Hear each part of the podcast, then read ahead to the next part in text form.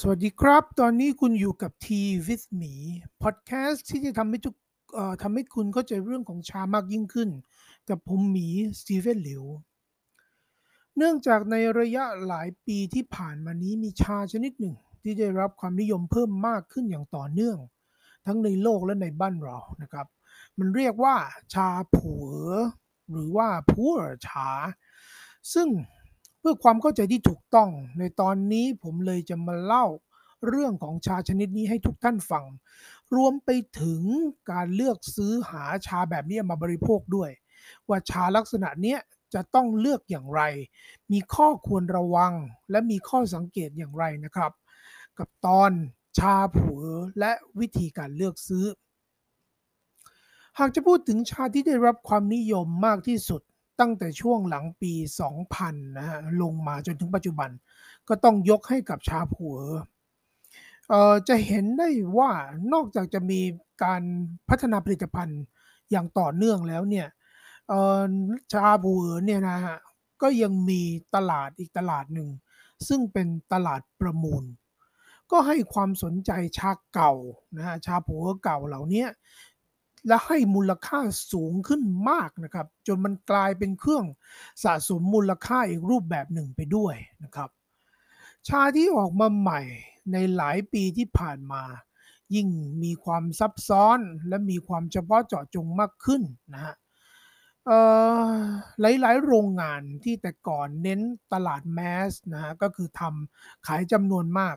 ก็มีการหันมาเล่นตลาดพรีเมียมมากยิ่งขึ้นนะครับ ที่วางเป้าพรีเมียมอยู่แล้วก็ดันตัวเองให้ยิ่งพรีเมียม จนขนาดทำให้ชาออกใหม่นะฮะ แผ่นหนึ่งเนี่ยราคาพุ่งไปจนถึง 7-8หมื่นบาท การที่ทำราคาสูงขึ้นมาได้เนี่ยพอพื้นฐานดั้งเดิมของชาเหล่านี้เป็นลักษณะของชาที่มีชื่อในประวัติศาสตร์นะครับรวมถึงเป็นชาบรรณาการส่งให้วังหลวงนะครับ ดังนั้นจึงมีเรื่องราว ต่างๆ เล่าต่อๆกันมาทำให้เกิดแรงดึงดูดนะความสนใจจากผู้คนที่เก็บสะสม หรือว่าเรื่องเกี่ยวกับสุขภาพนะครับ ที่ล้วนสอหามาดื่มกัน เลยทำให้ราคานั้นเพิ่มสูงขึ้น ในตอนนี้เนี่ยผมอยากจะเล่าถึงที่มาของชาผัวนี่ก่อนนะครับ ผมจะเล่าเจาะจงลงไปหน่อยว่าผัวนั้นเนี่ยเออมันมีจุดเริ่มต้นยังไง ไปไปมามากลายเป็นชาที่ได้รับความนิยมขึ้นมาได้อย่างไรนะครับ แรกเลยเนี่ยต้องเท้าความไปจนถึงต้นกำเนิดของชาลักษณะนี้ ถ้าจะเล่าถึงประวัติของชาผูเอ๋อนะครับ ต้องกล่าวถึงนโยบายที่เรียกว่าไกด์ถูกกุยหลิวนะครับ หรือว่าการเปลี่ยนแปลงหรือว่ากดดันให้อ่อนน้อมต่อพวกชนเผ่านะครับในยุนนานของราชวงศ์ชิง นโยบายนี้เนี่ยถูกใช้ในพื้นที่ที่มีชนกลุ่มน้อยอาศัยอยู่นะครับ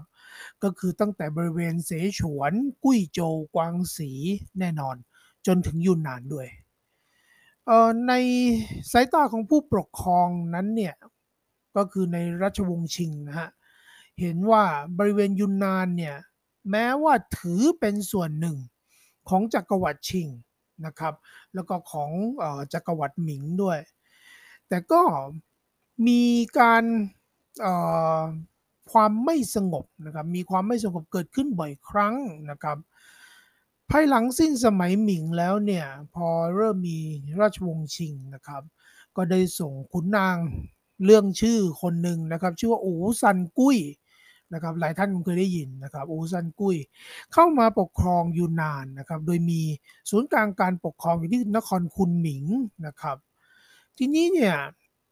ทางตอนใต้ของยูนนานเนี่ยเป็นเขตการปกครองนะครับของชนเผ่าต่างๆ ปกครองกันเองนะปกครองเองโดยมีหน่วยงานที่ชื่อว่าเชอหลี่เซวียนเว่ยซือนะครับหรือว่าเป็นเขตการปกครองของเชอหลี่หรือว่าแสนหวีนะฮะหรือเรียกอีกอย่างหนึ่งก็คือ 12 ปันนาในปัจจุบัน นะครับ ซึ่งเป็นเขตการปกครองของชนชาติไต หรือว่าชาวไตเนี่ยฮะเป็นหลักนะครับ เพราะว่าเป็นชนกลุ่มใหญ่ที่สุดในบริเวณนั้น แล้วก็มีกำลังมากที่สุด ซึ่งเขตปกครองเชอหลี่เซวียนเว่ยซือเนี่ยฮะอ่อนน้อมกับราชวงศ์ชิงมาโดยตลอดนะครับ แต่ก็มีการลุกฮือขึ้นนะครับเป็นระยะนะครับเป็นระยะ เนื่องจากบริเวณนี้เนี่ยเป็นลักษณะของ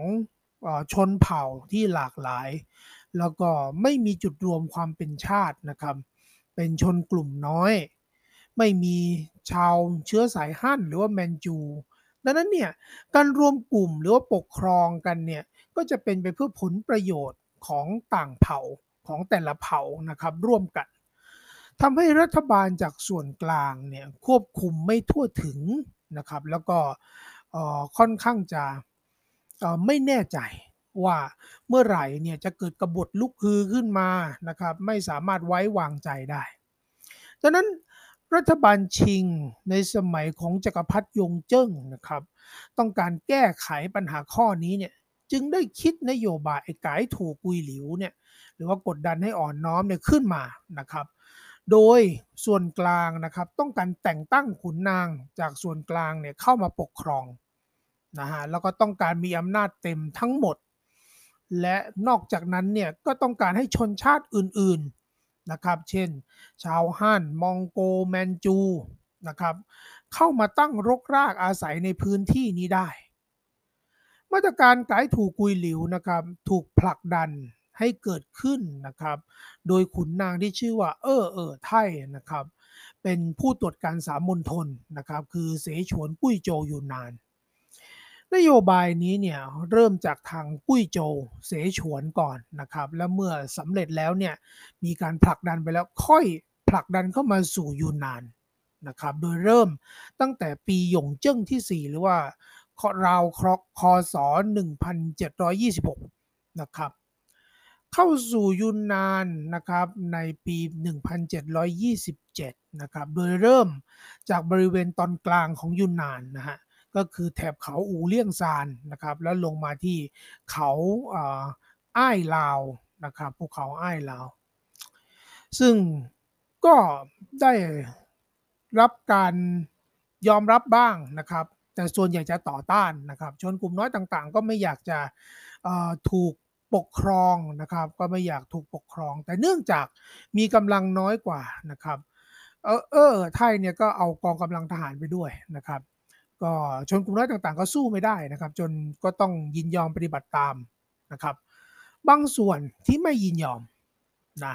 จากตอนกลางนะครับ ก็หนีลงมาตอนใต้นะฮะเข้ามาขอความช่วยเหลือนะครับใน 12 เขตปก ปกครองของเชอหลี่เซวียนเว่ยซือนั่นเอง 12 ปันนาก็คือ 12 เขตปกครองนะนะครับ ในตัวของเอ๋อไท่เองเนี่ย เมื่อจัดการตอนบนตอนกลางของยูนนานเรียบร้อยแล้วเขาก็มองเห็นแล้วว่าที่ที่รวมสรรพกำลังเยอะที่สุดนะครับมากที่สุดแล้วก็มีแรงกำลังต่อต้านนะครับรัฐบาลราชวงศ์ชิงเนี่ยก็คือบริเวณ 12 ปันนาเอง หรือว่าเชอหลี่เซวียนเว่ยซือ บริเวณนี้เนี่ยมีชาวไตเป็นผู้นำนะครับ มีผู้คนจำนวนมาก แล้วก็มีชนกลุ่มน้อยหลากหลายนะครับ นอกจากนี้เนี่ยตัวของ 12 ปันนาหรือว่าเชอหลี่แสนหวีเนี่ยก็มีความสัมพันธ์ที่กว้างขวาง เพราะว่ามีการเชื่อมโยงในลักษณะของเครือญาติกับทางพม่า ล้านนานะครับ แล้วก็มีทางลาวตอนเหนืออีกหลายชุมชน ขณะนั้นเนี่ยเป็นช่วงยงเจิ้งปีที่ 6 เออไทยเนี่ยกำลังอยู่ในช่วงวางแผนปฏิรูปนะครับ ก็คือวางแผนอยู่ว่าจะทำยังไงให้ลดกำลังของเชอร์รี่เชวนเวยซือนะครับ พอดีพอดีเกิดกรณีพ่อค้าชาวฮั่นนะครับ เดินทางเข้าไปค้าชานะค้าใบชาที่เขาหมังจือนะครับ บริเวณนี้เนี่ยอยู่ในเขตปกครองของเชอร์รี่ กลุ่มพ่อค้าหั่นเนี่ยถือว่าเดินทางมาโดยที่มีทางราชการเนี่ยให้ท้ายมีใบผ่านทางนะครับ เพราะว่าในสมัยชิงเนี่ยการค้าชาหรือว่าการเก็บภาษีนะครับ ก็มักจะใช้พ่อค้าที่ขึ้นทะเบียนกับราชการนะครับ ส่งชาไปยังจุดที่กำหนดนะครับ หรือว่าใช้เก็บชาชักสวย ถือว่า ต้องพึ่งพาพ่อค้าชาเหล่านี้มากนะครับ ก็มีความสนิทสนมกับทางราชการนะพูดง่ายๆนะครับ เมื่อพ่อค้าเนี่ยเข้ามาอายุอาศัยบนเขาหม่างจือนะครับ พ่อค้าเหล่านี้ก็เห็นว่าภรรยาของผู้นำชุมชนนะครับผู้นำชุมชนที่เขาหม่างจือเนี่ยชื่อว่าหมาปู้เผงนะครับ เป็นหัวหน้าหมู่บ้าน ก็มีอยู่วันหนึ่งหมาปู้เผงเนี่ยไม่อยู่นะครับไอ้พวกพ่อค้าเหล่านี้ก็เห็นว่า ภรรยาของหมาปู้เผิงเนี่ยมีหน้าตาสะสวยนะครับ ก็เลยกินเหล้าย้อมใจ แล้วก็พากันไปข่มขืนภรรยาของหมาปู้เผิงพอหมาปู้เผิงทราบเรื่องนะครับ ก็กลับมาล้อมจับพ่อค้าเหล่านั้นเนี่ยล่ามไว้ที่ต้นไม้หน้าหมู่บ้าน ตัวหมาปู้เผิงเองก็ตัดคอภรรยาตัวเอง เพราะว่าโกรธที่ทำให้ตัวเองอับอายนะครับ รวมถึงตัดคอชายชู้ นะก็คือพ่อค้าชาวฮั่นเนี่ยเอาเส้นผมของทั้งสองมาพันกันแล้วแขวนไว้หน้าหมู่บ้านเป็นการระบายโทสะพอเออเออไทยได้ข่าวนี้เนี่ยก็ยิ้มขึ้นมาทันที เพราะว่าสามารถใช้เป็นข้ออ้าง ที่จะไปสลายกองกำลังของชนกลุ่มน้อยบนเขาหม่างจื้อนะครับบริเวณเขาชาเหล่านั้นเนี่ยมันมีหกเขาใหญ่นะครับตัวของเออไทยเองเนี่ย ก็คิดว่าจะค่อยๆ ยึดไปทีละแห่งทีละแห่งนะครับ พอดีศบโอกาสก็เริ่มที่หม่างจื้อก่อน ดังนั้น เออไทยเลยเอากำลังทหารในบุกขึ้นเขาหม่างจื้อนะครับลักษณะกองกำลังป้นป้องกันตัวเองบนเขาต่างๆเนี่ยทั้ง 6 เขาเนี่ยนะอยู่ร่วมกันเป็นค่ายนะฮะภาษาจีนเรียกว่าจ่ายแบ่งเป็นค่ายเล็กค่ายใหญ่นะครับ เป็นชั้นๆนะครับ ก็คือมีด่านหน้านะครับ ไล่เข้าไป แต่ว่าจากจำนวนและความพร้อมของกองกำลังทหารชิงเนี่ยไม่ช้า ค่ายบนเขาหมางจือก็แตกลงหมดสิ้นนะครับ แต่ทีนี้เนี่ยหมาปู้ผึงก็หนีต่อไปนะครับ ยังจับตัวหมาปู้ผึงไม่ได้ หมาปู้ผึงหนีไปอาอาศัยที่อีกภูเขาหนึ่งนะครับ เป็นค่ายของเตาเจิ้งเหยียนนะครับ ที่เขาโยเลอร์นะครับ ที่เขาโยเลอร์อยู่ใกล้ ๆ กัน นะครับเออไทยก็สั่งให้ทหารไล่ตามนะครับ ก็พากันทำลายเขาของเตาเจิ้งเหยียนไปด้วยนะครับในปียงเจิ้งปีที่ 7 ก็จับตัวหมาปู้เผิงแล้วก็เตาเจิ้งเหยียนได้นะครับการปราบปรามครั้งนี้เนี่ยทำลายชีวิตของทหารชนเผ่านะครับไปมากกว่าพันราย ส่วนทหารชิงเนี่ยสูญเสียไปแค่หลักร้อยนะครับ มีการทำลายค่ายนะครับค่ายส่วนใหญ่ทำจากไม้เนี่ยนะเป็นค่ายไม้เนี่ยครับทำลายค่ายเนี่ยไปหลายสิบแห่งหมาปู้เพิงแล้วก็เตาเจิ้งเหยียนถูกจับไปรับโทษประหารที่คุณหมิง ก็ยุติกรณีความวุ่นวายของบริเวณเขาชาทั้ง 6 หรือว่าลิ้วต้าฉาซานนะครับลงในลักษณะนี้นะฮะดังนั้นหลังจากเหตุการณ์นี้เนี่ยเออไทยก็อ้างเลย ก็บอกว่าเนี่ยบริเวณเนี่ยมันไม่สงบ ดังนั้นเนี่ยเออก็ไปคุยกับทางเชอร์ลี่เชนเว่ยซือนะครับ เรื่องความมั่นคงของบริเวณบริเวณเขาชาทั้ง 6 แล้วเออไทยก็ใช้เหตุผลเนี่ยริบอำนาจการปกครองบริเวณนี้ ไปขึ้นตรงกับหน่วยทหารนะครับ ที่ตัวเองตั้งขึ้นมาใหม่นะครับ เมืองนะครับเมืองที่เป็นที่ตั้งทหารหรือว่าสำนักการปกครองเนี่ยเออไทยได้ตั้งเมืองทหารเนี่ยขึ้นมาใหม่นะครับ ชื่อว่าผูเออฟู่นะครับหรือว่าสำนักการปกครองผูเออการตั้งเขตการปกครองใหม่ของเออไทยเนี่ยเป็นการสร้างความมั่นคงของฝ่ายราชวงศ์ชิง รวมถึงเเมืองที่ตั้งขึ้นมาใหม่เนี่ยหรือว่าเมืองผูเออเนี่ยนะ มันอยู่ไม่ไกลจากเมืองเชียงรุ้งนะครับ ซึ่งเป็นศูนย์กลางของเชอร์รี่ชวนเว่ยซือดังนั้นเนี่ยก็เป็นการจ่อคอหอยนะจ่อคอหอยของเชอร์รี่เอาไว้นะครับ หลังจากตั้งเมืองผูเอ๋อแล้วเนี่ยเออไทยก็เปิดเส้นทาง ส่งกำลังบำรุงนะครับเพื่อเชื่อมโยงระหว่างเมืองผูเอ๋อกับคุณหมิงนะครับ โดยนำกำลังทหารเนี่ยเข้าประจำการที่ปูเออฟู่นะฮะห้าร้อยนาย แล้วก็มีการย้ายชนชาวฮั่น แล้วก็แมนจูเนี่ยเข้ามาลงหลักปักฐานนะครับ แต่งตั้งขุนนางเพื่อปกครองนะครับท้องถิ่นในตำแหน่งแล้วก็พื้นที่ต่างๆ รวมถึงเออไทยเป็นคนคิดระบบเครื่องบรรณาการ ระบบการเก็บชาส่งไปเป็น บรรณาการนะครับการวางระบบของเออไทยเนี่ยเป็นระบบการส่งบรรณาการเข้าวังหลวงของบริเวณนี้เป็นครั้งแรกนะครับ บริเวณยุนนานเนี่ยให้เกิดขึ้นเป็นครั้งแรกนะครับ ดั้งเดิมนั้นมีการค้นพบคำว่าชาเนี่ยหรือว่าชาจากทางยูนนานที่ใกล้เคียงกับชาพูเออร์ หรือว่าชาพูเออเนี่ยนะฮะเอ่อตอนต้นราชวงศ์ชิงเนี่ยมีการค้นพบนะฮะคำหนึ่ง ในช่วงสมัยจักรพรรดิซุนจื้อถึงคังซีเนี่ยจากรายงานหยวนเจียงฟู่จื้อนะครับชาชนิดนี้เนี่ยมาจากเขตการปกครองเชอรี่บริเวณหนิงเอ๋อตอนเหนือของเมืองผูเอ๋ออย่าลืมว่าเมืองผูเอ๋อตอนนั้นยังไม่ได้เกิดขึ้นนะฮะตอนตอนที่เกิดขึ้นเนี่ยมันคือช่วง หยงเจิ้งปีที่7นะครับก็คือหลังจากคังซีหลังจากคังซีนะตอนนั้นยังไม่ยังยังยังไม่มีเมืองโพเออร์นะครับในในบันทึกเนี่ยในบันทึกนะครับ ตั้งแต่ปลายสมัยหมิงจนถึงต้นสมัยชิงเนี่ยเขาเขียนเอาไว้ว่า ชาจากบริเวณเนี่ยชื่อว่าผู่ ฉานะครับ ผู่ฉาไม่ใช่ผูเออนะครับ เป็นผู่ฉาใกล้เคียงกันเฉยๆ แต่ว่ามันขาดคำว่าเออนะแต่ว่าผู้เอ๋อฉาเนี่ยที่บันทึกกันต่อมาแล้วก็ใช้มาถึงปัจจุบันเนี่ยเกิดจากการส่งชาจากสำนักการปกครองผู้เอ๋อนะครับ ซึ่งเป็นเมืองใหม่นะที่เอ๋อไทยเป็นคนตั้งนะครับ ส่งกลับเข้าไปในวังหลวงนะฮะดังนั้นเนี่ยเหตุการณ์เนี่ยเกิดขึ้น ตั้งแต่ปีหยงเจิ้งปีที่ 7 หรือว่าปีคศ 1729 นะครับ โดยเออไทยเป็นผู้วางระเบียบเอาไว้นะฮะชาเหล่านั้นนะทำจากบริเวณหกเขาหลักนะหรือว่าชาหกเขาเก่านะครับที่เออไทยยึดมาได้หกเขาเก่าเนี่ยตั้งอยู่บริเวณทิศตะวันออกเฉียงใต้ของยุนนานนะครับ โดยระเบียบที่กำหนดขึ้นในครั้งนั้นเนี่ยที่ให้ส่งเข้าวังหลวงนะฮะ ชาที่ส่งกลับไปเป็นบรรณาการเนี่ยประกอบด้วย 8 อย่างนะหรือ 8 ลักษณะนะครับเออลักษณะแรกก็คือชาทรงกลมนะครับ หรือว่าถวนฉานะฮะหรือว่าสมัยสมัยก่อนนะสมัยนั้นเขาเรียกว่าโถ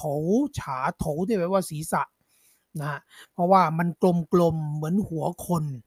เหมือนหัวคนนะครับ ก็เรียกว่าทรงหัวคนนะ ก็เป็นถวนฉาหรือว่าโถฉาที่แปลว่าหัวนั่นเองนะครับ มีหลายขนาดนะครับตั้งแต่ขนาด 5 จิน 3 จิน 1 จินนะฮะสี่เหลี่ยง 1 เหลี่ยง 5 เฉียนนะครับ ก็มีลักษณะตามนี้ ต่อมาชาทรงกลมเนี่ยก็ได้ถูกพัฒนานะครับให้เป็นชาทรงแผ่นนะเป็นแผ่นแบนนะครับ ก็มาพบสมัยหลังเฉียนหลงลงมานะครับ นอกจากนี้ก็ยังมีชาเส้นนะครับ อันนี้เป็นประเภทที่2นะ ชาเส้นที่ว่าหยาฉา นะครับ เป็นชาที่ประกอบด้วยยอดแล้วก็ใบนะครับ รุยฉา นะครับ ชาที่มีเฉพาะยอดนะครับ ชาที่มีเฉพาะยอด แล้วก็มีลักษณะของเป็นชาอีกชนิดหนึ่งชื่อว่าชาเก่านะครับ หรือว่าน้ำมันชา ก็ทำโดยเอาชาเนี่ย เอาไปคั้นน้ำออกมานะครับ แล้วก็เคี่ยวนะครับ เอาไปนึ่งหรือว่าไปต้มก็ตามนะครับ คั้นน้ำออกมา แล้วก็เคี่ยวจนน้ำนั้นเนี่ยกลายเป็นก้อนนะครับ กลายเป็นก้อนเหมือนเป็นก้อนแข็งๆนะครับ เป็นก้อนแข็งๆอันนี้ก็คือฉากเก่านะครับ เรื่องนี้เดี๋ยวไว้ผม เล่าอีกทีหนึ่งก็ได้นะครับ เพราะว่าฉากเก่านอกจากจะพบเจอในยูนนานแล้วเนี่ย ก็ยังพบเจอในบริเวณเจ้อเจียงด้วยนะครับ เป็นของบรรณาการในสมัยชิงเหมือนกันเอาละโอเค ก็ชาชาแปดลักษณะเนี่ยนะครับก็คืออ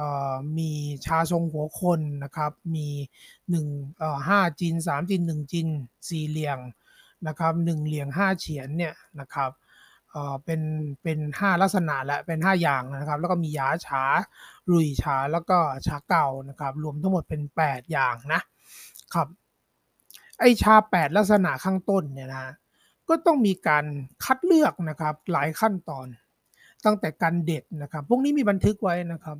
ก็บอกว่าถ้าจะเด็ดชาส่งเข้าวังหลวงเนี่ยต้องผ่านขั้นตอนนะครับ โดยเริ่มตั้งแต่ขั้นตอนที่เรียกว่าฉ่ายใจก็คือการเด็ดใบชานะครับ โดยจะต้องทำตามข้อกำหนด 5 อย่าง หรือว่า 5 เลือกนะครับ 5 เลือกก็คืออูเสียนเรียกว่า 5 เลือกประกอบด้วย ต้องเลือกวันก่อน เลือกวันนะโดยชาที่จะเด็ดเนี่ยนะครับต้องเด็ดในเอ่อเด็ดในเดือน2เนี่ยเรียกว่าเหมาเจียนนะครับ ก็คือเด็ด เป็นเด็ดจากยอดนะครับ เพราะว่าเดือน2เนี่ยชายังยังแตกออกมาสั้นนะครับเด็ดเป็นยอดยอดนะครับ ก็เรียกว่าชาเหมาเจียน เดือน3เนี่ยเรียกว่าเสียวหม่านฉานะครับเดือน 6 เดือน 7 เป็นกู่ฮวาฉานะครับ อันนี้ก็คือเลือกวันนะฮะเลือกวันเด็ด2ก็คือเลือกเวลานะครับ โดยเด็ดชาก่อนพระอาทิตย์ขึ้น จนถึงพระอาทิตย์ส่องแสงเต็มที่จึงเลิกนะฮะ จะไม่เลอะจะไม่เด็ดไปยาวนานนะครับกว่านี้นะครับ แต่ปัจจุบันไม่ใช่นะปัจจุบันนี้เด็ดเที่ยงเที่ยงก็ยังเด็ดกันนะครับ เนื่องจากเทคนิคการผลิตอะไรพัฒนาไปนะครับสามนะครับเลือกเขา เขาชานะครับ จะต้องดูว่าเป็นเขาที่ดีนะก็คือมีขับเป็นเขาสูงนะครับรอบๆเนี่ยมีต้นไม้มากนะครับมีหมอกมีความชื้นนะครับต้นชาไม่หนาแน่นมาก นะครับมีดอกไม้มีผลไม้มีพึ่งมีแมลงนะครับก็เชื่อว่าลักษณะแบบนี้จะทำให้ชาเนี่ยมีกลิ่นหอมที่ดีมีรสชาติที่ดีนะครับ ข้อ4เอ่อเลือกพื้นที่ที่ต้นชามาขึ้นด้วยนะครับ ว่าชาเนี่ยขึ้นในดินลักษณะแบบไหนนะครับพื้นที่เนี้ต้องเป็นดินแดงผสมทรายนะอยู่บนที่สูงนะครับ อันนี้ก็คืออลักษณะที่ดี ข้อ 5 ต้องเลือกกิ่งชานะครับ ก็คือเลือกใบชาที่แตกออกจากกิ่ง หรือว่าใบชาที่อวบใหญ่นะครับ มีสีเขียว มีความสวยอวบนะครับ อันนี้เนี่ยก็คือเป็นขั้นตอนของอการเด็ดใบชานะครับนี่ก็คือขั้นถ้าขั้นตอน 5 อย่างนะ เลือก 5 อย่างนอกจากนี้เนี่ย ก็ยังมีการคัดเลือกใบชาอีก เป็นการคัดเลือกโดยละเอียดนะครับ โดยยึดหลักนะครับทิ้ง 8 อย่างนะครับหรือว่า 8 ทิ้งนะครับคือคัดทิ้ง8อย่าง ทิ้งข้อหนึ่งก็คือทิ้งใบที่ไม่มียอด ต้องมียอดด้วยนะครับ ทิ้งใบใหญ่นะสองก็ทิ้งใบใหญ่คือใบที่ใหญ่เกินไปไม่เอานะครับสามคือทิ้งใบที่มันเล็กเกินไปนะครับ ไม่อวบนะฮะมันแห้งๆแบบนี้ทิ้งนะครับสี่คือทิ้งยอดนะครับยอดที่มันไม่สมบูรณ์นะครับรีบหรือว่าคดนะฮะก็ไม่เอานะครับข้อ5นี่ก็คือทิ้งยอดที่มันคดนะครับโอเคหกก็คือทิ้งใบที่สีแปลกๆ สีอ่อนเกินไปก็ไม่เอานะครับเจ็ดก็คือทิ้งยอดที่มันกำลังบาน มันไม่เป็นลักษณะของออลิ้นนกนะครับหรือว่าเป็นลักษณะของเข็มแหลมๆปลายแหลมเนี่ยถ้ามันเริ่มแตกแล้วก็คัดคัดทิ้งไม่เอานะครับไม่เอาเอ่อข้อ 8 ก็คือทิ้งยอดที่มีสีม่วงนะฮะสมัยก่อนอสมัยชิงนั้นเขาก็ไม่เอานะครับเขาอยากได้ยอดที่เป็นสีเขียวนะครับดังนั้นเนี่ยข้อนี้เป็นข้อกำหนดของชาบรรณาการ นะครับ ในขั้นตอนพวกนี้เนี่ยการผลิตชาพวกนี้ก็จะเป็นการผลิตใบชาโดยเฉพาะชาเส้นนะครับ อย่างพวกรุยชาหรือว่าหยาชานะครับโดยหยาฉาเนี่ยหรือว่าหลุยฉาเนี่ยเป็นชาที่ส่วนใหญ่จะเป็นลักษณะของยอดเดี่ยวๆนะครับ แล้วก็เอามาผลิตทำเป็นชาใบแล้วก็ใส่ขวดนะครับเขาเรียกขวดนะเป็นผิง เอาชาใส่ขวดแล้วก็ใส่ลังอีกทีหนึ่งแล้วค่อยส่งขึ้นไปยังเมืองหลวง อันนี้ก็คือเรื่องราวของอการคัดเลือกชานะฮะแล้วก็การผลิตชาในสมัยชิง ท่านที่ได้ฟังไปแล้วเนี่ยจะเห็นว่ามันมีความโอ้วุ่นวายมากมายนะครับวุ่นวาย แล้วก็มีขั้นตอนต่างๆ เยอะแยะนะครับ เอ่อทำให้เห็นว่าชาชนิดนี้จริง ๆ แล้วเนี่ยมันก็จะถูกแบ่งออกเป็น 2 กลุ่มหนึ่งก็คือชาบรรณาการ ซึ่งมันดูค่อนข้างวุ่นวายนะครับสก็คือชาที่ชาวบ้านเนี่ยทำใช้กันเองทำดื่มกันเอง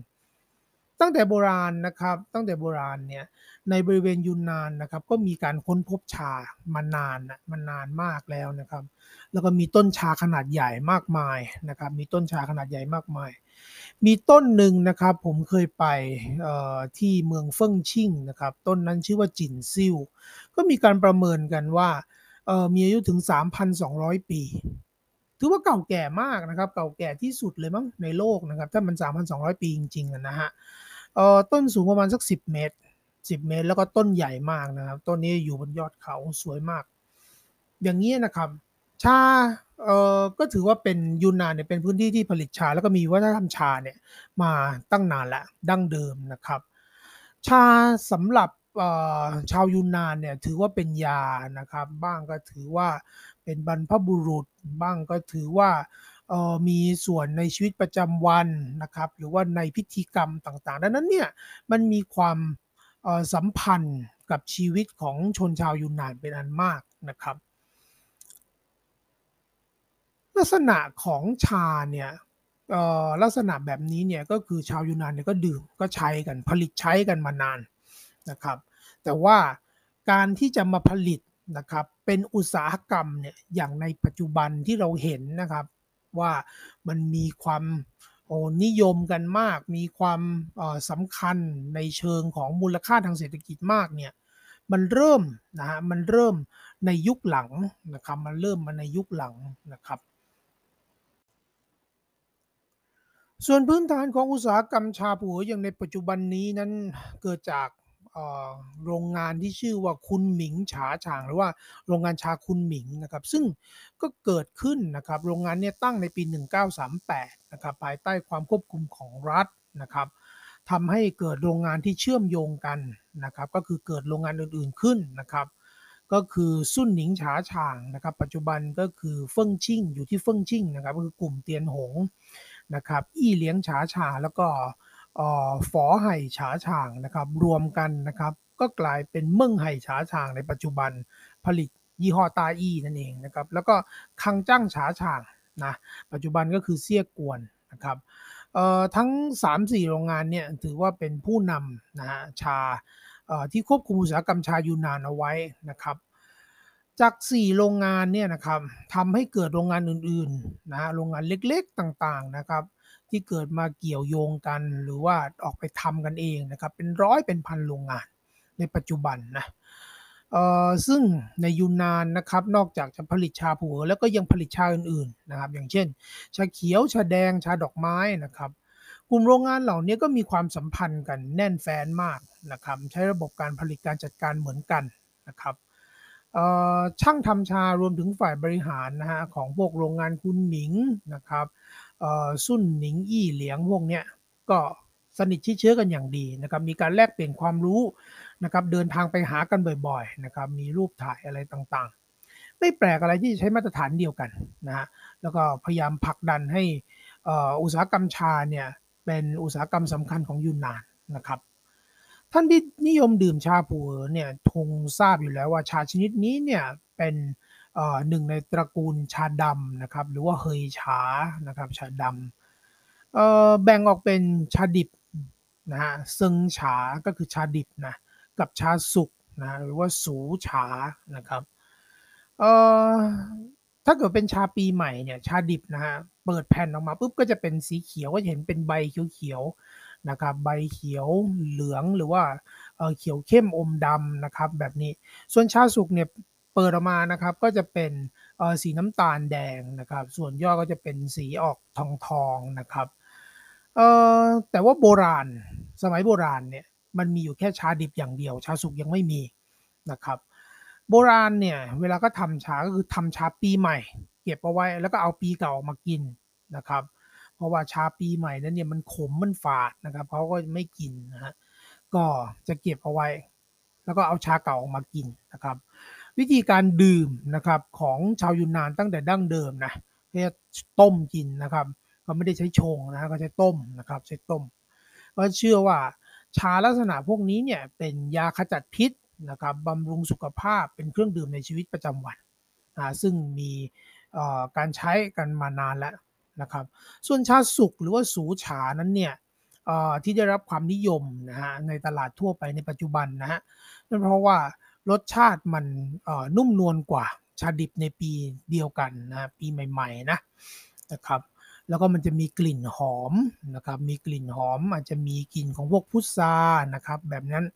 นะแล้วก็มีรสหวาน มีกลิ่นหวานหวานเกิดขึ้น ท่านทราบหรือเปล่าว่า ชาสุกเนี่ยเพิ่งจะเกิดมาไม่กี่สิบปีที่ผ่านมานี่เองนะครับ ไม่ได้เกิดมาตั้งแต่โบราณนะฮะไม่ต้องเกิดไม่ไม่ได้เกิดมาตั้งแต่โบราณนะครับ ดั้งเดิมนะมีแต่ชาดิบเท่านั้นนะครับ ชาสุกเนี่ยเพิ่งเกิดมาไม่กี่สิบปีที่ผ่านมานี้นะครับ ผู้ที่เป็นถือว่าเป็นมารดาหรือว่าผู้ให้กำเนิดของชาสุกนั้นเนี่ยเธอชื่อว่าอูฉีอิงนะครับอูฉีอิงเอ่อเธอเกิดปี 1938 นะครับแล้วก็เสียชีวิตในปี 2005นะครับดั้งเดิมเป็นคนที่อันฮุยนะครับเเรียนจบเอกพืชชานะครับที่มหาวิทยาลัยอันฮุยนะครับ ต่อมาก็ได้ทำงานกับหน่วยงานการเกษตรของรัฐนะครับ แล้วก็ถูกส่งมาอยู่ที่เขตยูนนาน เพื่อพัฒนาแล้วก็วิจัยนะทำงานวิจัยพืชชาในยูนนาน อูชีอิงเนี่ยได้เข้ามาเป็นพนักงานของโรงงานคุณหมิงนะครับซึ่งเป็นโรงงานรัฐบาลนะครับในตำแหน่งผู้เชี่ยวชาญด้านการผลิตและก็การออกแบบการผลิตชาระดับสูง ซึ่งตั้งแต่เธอเข้ามาประจำที่โรงงานเนี่ยก็มีการคิดผลงานใหม่ ๆ ให้เกิดขึ้นนะครับเเช่นชาแผ่นสี่เหลี่ยมนะครับขนาด 250 กรัมนะครับ คนที่ดื่มอาจจะรู้นะครับ คนคนที่เคยเห็นชาเก่าหรือว่าเล่นชาเก่าเนี่ยพวกเราจะเคยเห็นนะครับของพวกนี้นะครับชาก้อนอิชาแผ่นสี่เหลี่ยมนะครับทีนี้เนี่ยอูชิอิงพอเข้ามานะครับก็ได้เห็นถึงความยากลำบากของชาวบ้านนะครับของเกษตรกรเนี่ยเธอก็อยากจะพยายามให้เกษตรกรที่ผลิตชาเนี่ยหลุดพ้นจาก ความยากจนนะครับ เธอก็ยิ่งพยายามนะครับพยายามพัฒนาผลิตภัณฑ์นะพัฒนาผลิตภัณฑ์ แล้วก็พยายามขายนะครับพยายามขายชา เพราะว่าเธอเชื่อว่ายิ่งยิ่งโรงงานเนี่ยขายชามากชาสำเร็จรูปนะขายชาออกไปได้มากเท่าไหร่นะครับ เกษตรกรยิ่งยิ่งสำคัญกับโรงงานมาก เท่านั้นนะครับ ก็คือโรงงานก็จะจะยิ่งซื้อนะครับ ยิ่งซื้อชาสดจากเกษตรกรได้มากขึ้นนะครับ ดังนั้นเนี่ยเออเธอก็พยายามพัฒนาแล้วก็ขายชาอย่างมุ่งมั่นนะครับ ขายชาอย่างมุ่งมั่นต่อเนื่องมาโดยตลอด ทีนี้ในปี 1973 เนี่ย อูฉีอิงได้เดินทางไปสำรวจตลาดที่ฮ่องกงนะครับฮ่องกงเนี่ยเป็นตลาดสินค้าชานะครับ ผูเออหลัก นะของยุนนานนะฮะเพราะว่าของเอ่อเรียกได้ว่าเกือบจะเอ่อเกินเกิน 60-70%มั้งครับที่ที่ผลผลิตของทั้งมณฑลยูนนานเนี่ยก็ต้องขายไปที่ฮ่องกงนะครับ ทีนี้เนี่ย วิธีการดื่มชาของฮ่องกงเนี่ยจะเป็นเอกลักษณ์นะครับก็คือเขาจะดื่มกันในร้านน้ำชา แต่ว่าร้านน้ำชาของฮ่องกงไม่ได้หมายความว่าเป็นที่เอาไว้สำหรับดื่มชาอย่างเดียวเขาไว้กินข้าวนะครับก็คือกินข้าวไปด้วยกินติ่มซำไปด้วยนะครับแล้วก็ดื่มชาระหว่างมื้ออาหาร ดังนั้นเนี่ยวิธีการดื่มนะครับของชาทาง ฮ่องกงนะครับเขาเอาชามาอ่าเอาเอาชามาเนี่ยแล้วก็ต้องเอามาต้มนะครับเอามาต้มแล้วก็เสิร์ฟทีนี้เนี่ยอูชีอิงเนี่ยก็คุยกับทางผู้ซื้อหลายรายนะครับว่าพบเจอปัญหาอะไรหรือเปล่านะครับ ทางพ่อค้าต่างๆเนี่ยที่ที่ซื้อชากับโรงงานเนี่ยก็บอกว่า ชาเหล่านี้เนี่ยคุณภาพเนี่ยใช้ได้ นะครับคุณภาพใช้ได้ เสียอย่างเดียวก็คือว่าพอเอามาปุ๊บเนี่ยมันต้องเอามาเก็บไว้ก่อน เอามาต้มขายทันทีไม่ได้นะครับเพราะว่ารสชาติเนี่ยมันเข้มข้นเกินไป มันฝาดเกินไปนะแล้วก็สีเนี่ยมันยังเขียวอยู่นะครับไม่เหมาะอูชิอิงก็เลยกลับมาคิดว่าเอถ้าเป็นอย่างนี้เนี่ยถ้าเป็นอย่างนี้เนี่ยเราจะทำยังไงให้ชาดิบนะผลิต มันมีรสชาติที่เหมือนชาที่เก่าไปแล้ว ชาที่มีอายุมากขึ้นแล้วนะครับอูชิงก็กลับมานั่งคิดนะกลับมานั่งคิดว่าทำยังไงดีทำให้ชาที่ขายไปถึงมือพ่อค้าแล้วพ่อค้าก็เอาไปขายต่อได้เลยนะฮะดังนั้นเนี่ยอูชิอิงก็เลยมาลองทดสอบนะครับทำชาสุกขึ้นมานะอันนี้คือเรื่องในปี 1973 นะครับ เพิ่งจะกี่สิบปีเองนะไม่ใช่ว่าโอ้ก็บอกว่าชาสุกกันมีอายุเป็นร้อยเป็นพันปีไม่จริงนะครับ ไม่จริงนะครับ เกิดมาช่วงปี 1973 ทีนี้อูฉีอิงนะครับอูฉีอิงเนี่ยก็คิดค้นกรรมวิธีหนึ่ง เป็นกรรมวิธีที่เรียกว่าการหมักนะก็คือหมักชาที่เราเรียกชาหมักชาหมักนะครับ มันก็คือชาหมักมันก็คือการหมักชานั่นเองก็คือฟาเจียวนะเทคนิคการฟาเจียวอูฉีอิงเนี่ยเป็นคน คิดค้นกระบวนการที่เรียกว่านะครับผูเอ๋อสูฉานะครับซื่อสุยอู้นะครับตุยจือสู้แปลว่ากระบวนการหมักชาผัวสุกโดยการใช้ความชื้นนะใช้ความชื้นนะแบบหมักกองอ่าแบบหมักกองนะครับเอ่อการทำแบบนี้เนี่ยนะครับก็คือเอาใบชามานะครับเอาใบชามา ผัดเสร็จแล้วปุ๊บนะฮะพอผัดเสร็จปุ๊บนะครับ มันก็จะกลายเป็นเป็นชาเขียวนะครับ หรือว่าเตรียมตัวไปทำเป็นชาดิบถูกไหมครับ แต่ทีนี้เนี่ยเขาไม่เอาไปอัดเป็นแผ่นเขามากองเป็นชาใบเนี่ยนะเอามากองเอาไว้ กอง แล้วลดน้ำลงไปลดน้ำนะครับลดน้ำลงไปให้มันชื้นให้มันเปียกนะครับ แล้วค่อยเอาวัสดุนะครับเป็นพวกผ้าเป็นพวก กาบของต้นปาล์มนะครับ เอามาปูนะครับ ปิดกองเอาไว้นะครับ ปิดกองเอาไว้ การทำแบบนี้นะครับเมื่อลดน้ำลงไปแล้วปุ๊บเนี่ยมันจะเหมือนการทำปุ๋ยคอก เหมือนทำปุ๋ยคอกเลยครับ เหมือนทำเทคนิคแบบนี้เหมือนทำปุ๋ยคอกเลย มันจะได้นะครับตัวโปรเซสที่เกิดขึ้นนะฮะมันจะทำให้เกิดความร้อน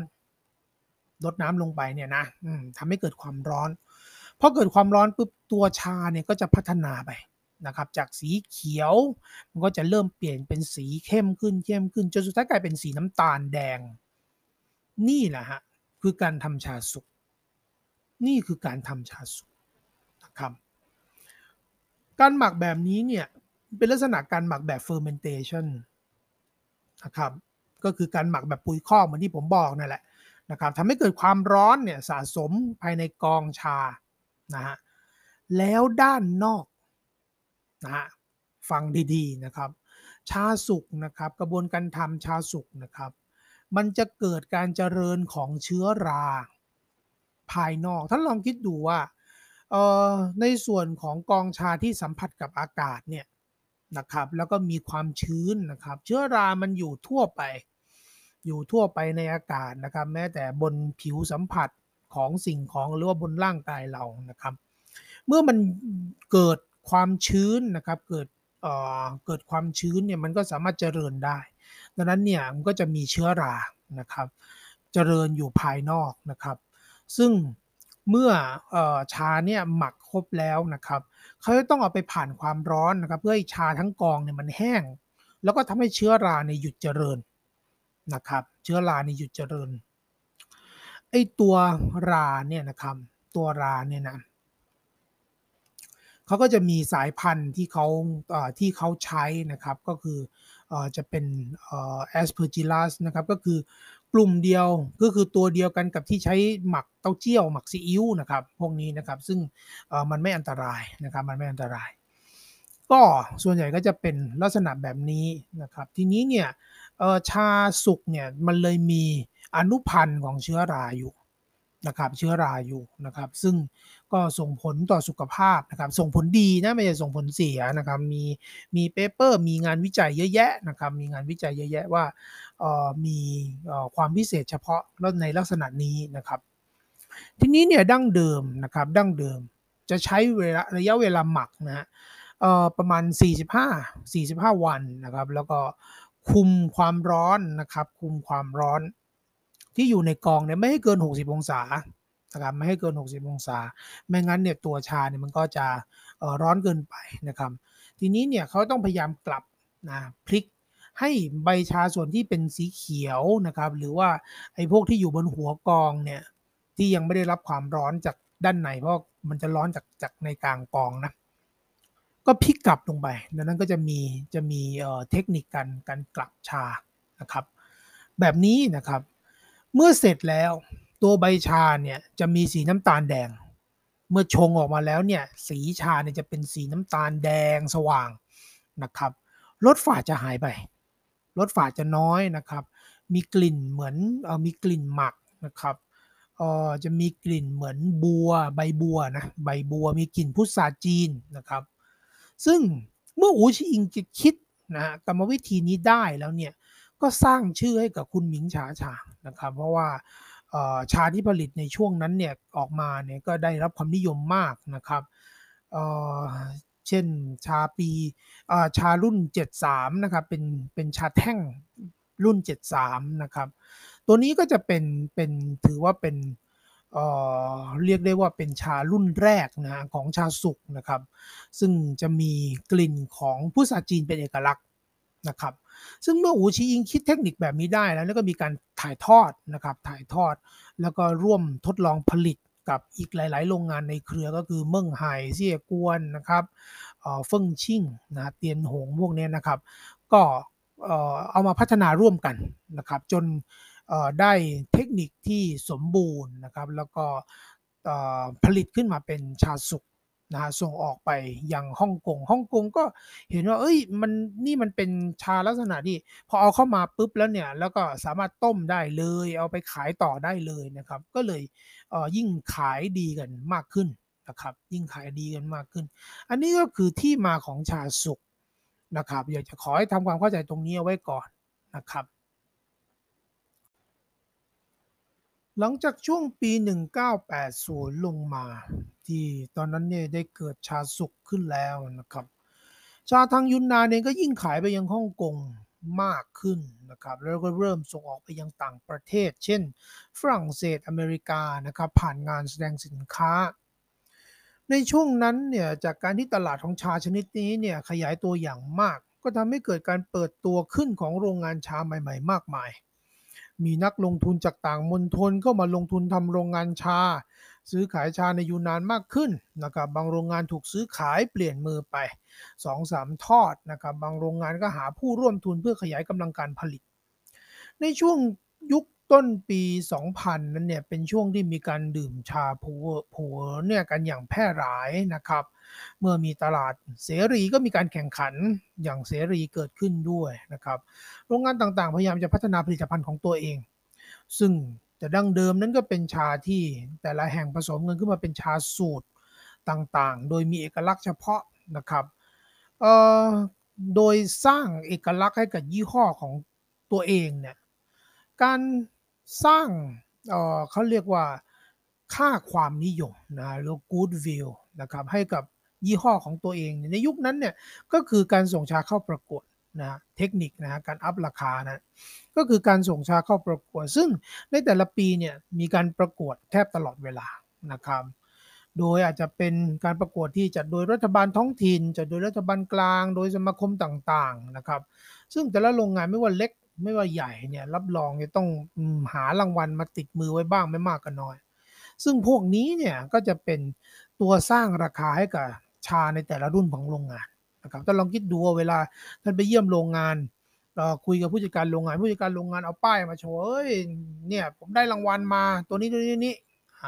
ก็เพิ่มความมั่นใจแล้วก็เรียกราคาได้เพิ่มสูงขึ้นนะครับตั้งแต่ช่วงปี 1994 ลงมาถึงปี 2004 เนี่ยยุคนี้เนี่ยมีการเพาะปลูกชารุ่นใหม่ ๆ ขึ้นมาจำนวนมากนะครับคือพื้นที่นะซึ่งการเพาะปลูกเนี่ยก็ทำเป็นสวนชานะทำเป็นแถวเป็นแนว นะครับก็คือให้ท่านคิดถึงชาที่เขาเรียกชาปลูกนะมันจะขึ้นมาเป็นขั้นบันไดนึกนึกนึกออกใช่ไหมฮะทำลักษณะแบบนั้นนะครับ ไม่ไม่ใช่ต้นชาที่ปล่อยให้เติบโตเองในธรรมชาตินะครับ ดั้งเดิมนะครับ ดั้งเดิมเนี่ยการทำชาในยูนนานนะครับ รวมถึงที่อื่นด้วยนะเขาก็จะไม่ได้ตัดแต่งให้มันเป็นขั้นบันไดนะครับ เทคนิคการตัดเนี่ยเพิ่งจะมามีมาไม่กี่สิบปีหลังนี่เท่านั้นเองนะครับ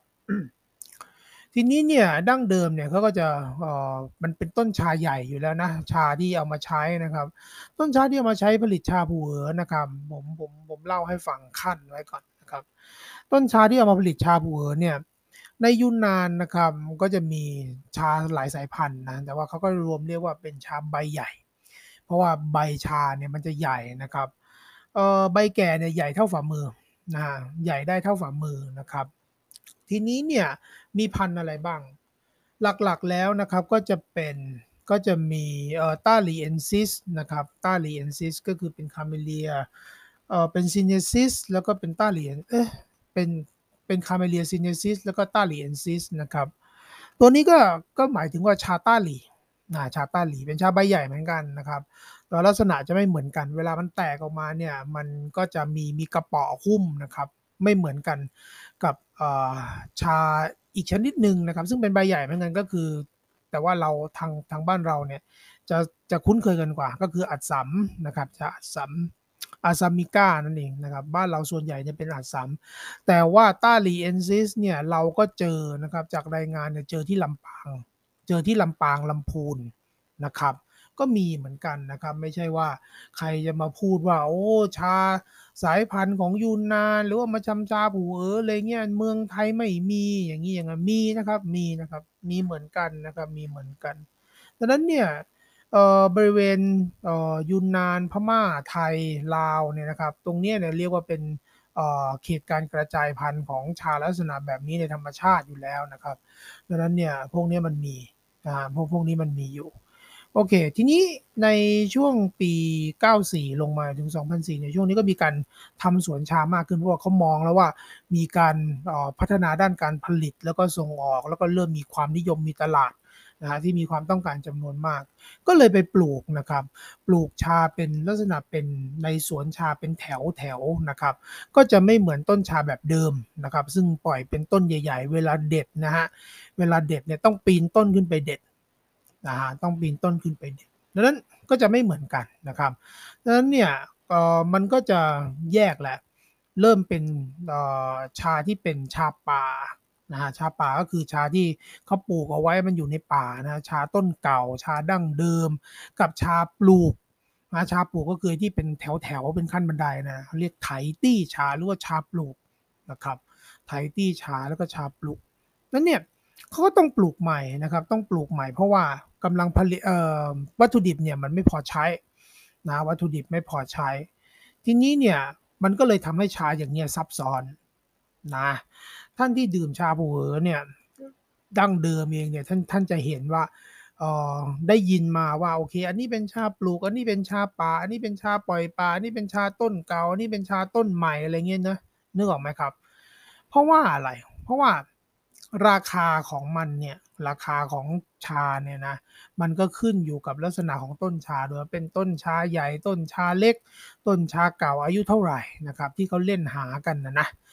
ที่พูดแบบนี้เนี่ยส่วนหนึ่งนะครับมันเป็นการตลาดด้วย มันเป็นความคิดของพ่อค้าด้วยนะครับว่าโอ้โหชาเออมันต้องเป็นลักษณะแบบนี้ชาของเก่าของแท้ต้องเป็นแบบนี้นะครับ แต่จะจริงจะเก้นอีกเรื่องหนึ่งนะ จะจริงจะเก๊กเรื่องหนึ่ง แต่ทีนี้เนี่ยถ้าเป็นชาต้นอายุเยอะจริง ๆ เนี่ยรสชาติมันจะอ่อนลองฟังดีๆนะ ชาชาป่า แล้วก็หรือว่าชาอายุเยอะๆนะครับ ต้นหลายๆร้อยปีเนี่ยรสชาติมันจะอ่อนกว่าชาปลูกจะอ่อนกว่าชาปลูกนะครับ เนื่องจากเอ่อมันดูดซึมสารอาหารเนี่ยได้น้อยกว่า แล้วก็พื้นดินในบริเวณที่มันยืนต้นอยู่นั้นเนี่ยมันเป็นมันอยู่มานานแล้วก็เรียกได้ว่าอยู่มานานแล้วนะครับ ไม่เหมือนกับไถตี้ที่เขาชาที่เพิ่งปลูกใหม่ๆเนี่ยดินมันยังมีสารอาหารเยอะอยู่นะครับ แล้วก็มีการบำรุงดินทั่วไปเนี่ยดังนั้นรสมันจะเข้มกว่า เข้มกว่าหมายถึงอะไร หมายถึงขมกว่าฝาดกว่านะชัดเจนนะครับ อันนี้เนี่ยอันนี้ก็คือเรื่องของวัตถุดิบนะ ยังยังไม่คุยถึงเรื่องเทคนิคการผลิตต่างๆ มันมีมันมันก็ขึ้นอยู่กับการผลิตด้วยนะฮะชาเนี่ยโอเค แต่ว่าที่สำคัญเนี่ยมันทำให้เราเห็นว่าชาเนี่ยจะถูกแบ่งออกเป็นหลายแบบนะ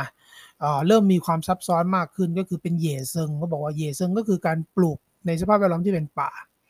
อ่าก็คือพวกเขาบอกว่าเป็นชาป่าก็ไปอยู่ในป่าเลย นะครับปลูกในป่าไม่ได้มีคนสัมผัสไปอยู่กันในป่า แล้วก็เวลาเด็ดก็ไปเด็ดในป่า อันนี้ก็คือเย่เซิงนะครับแล้วมันก็จะมีไถตี้ตะกี้ที่เล่าไปแล้วคือชาปลูกใหม่แล้วปลูกเป็นขั้นบันไดเลยนะครับปลูกเป็นขั้นบันไดชาไถตี้พวกนี้ชาพวกนี้ก็จะถูกตัดทุกปี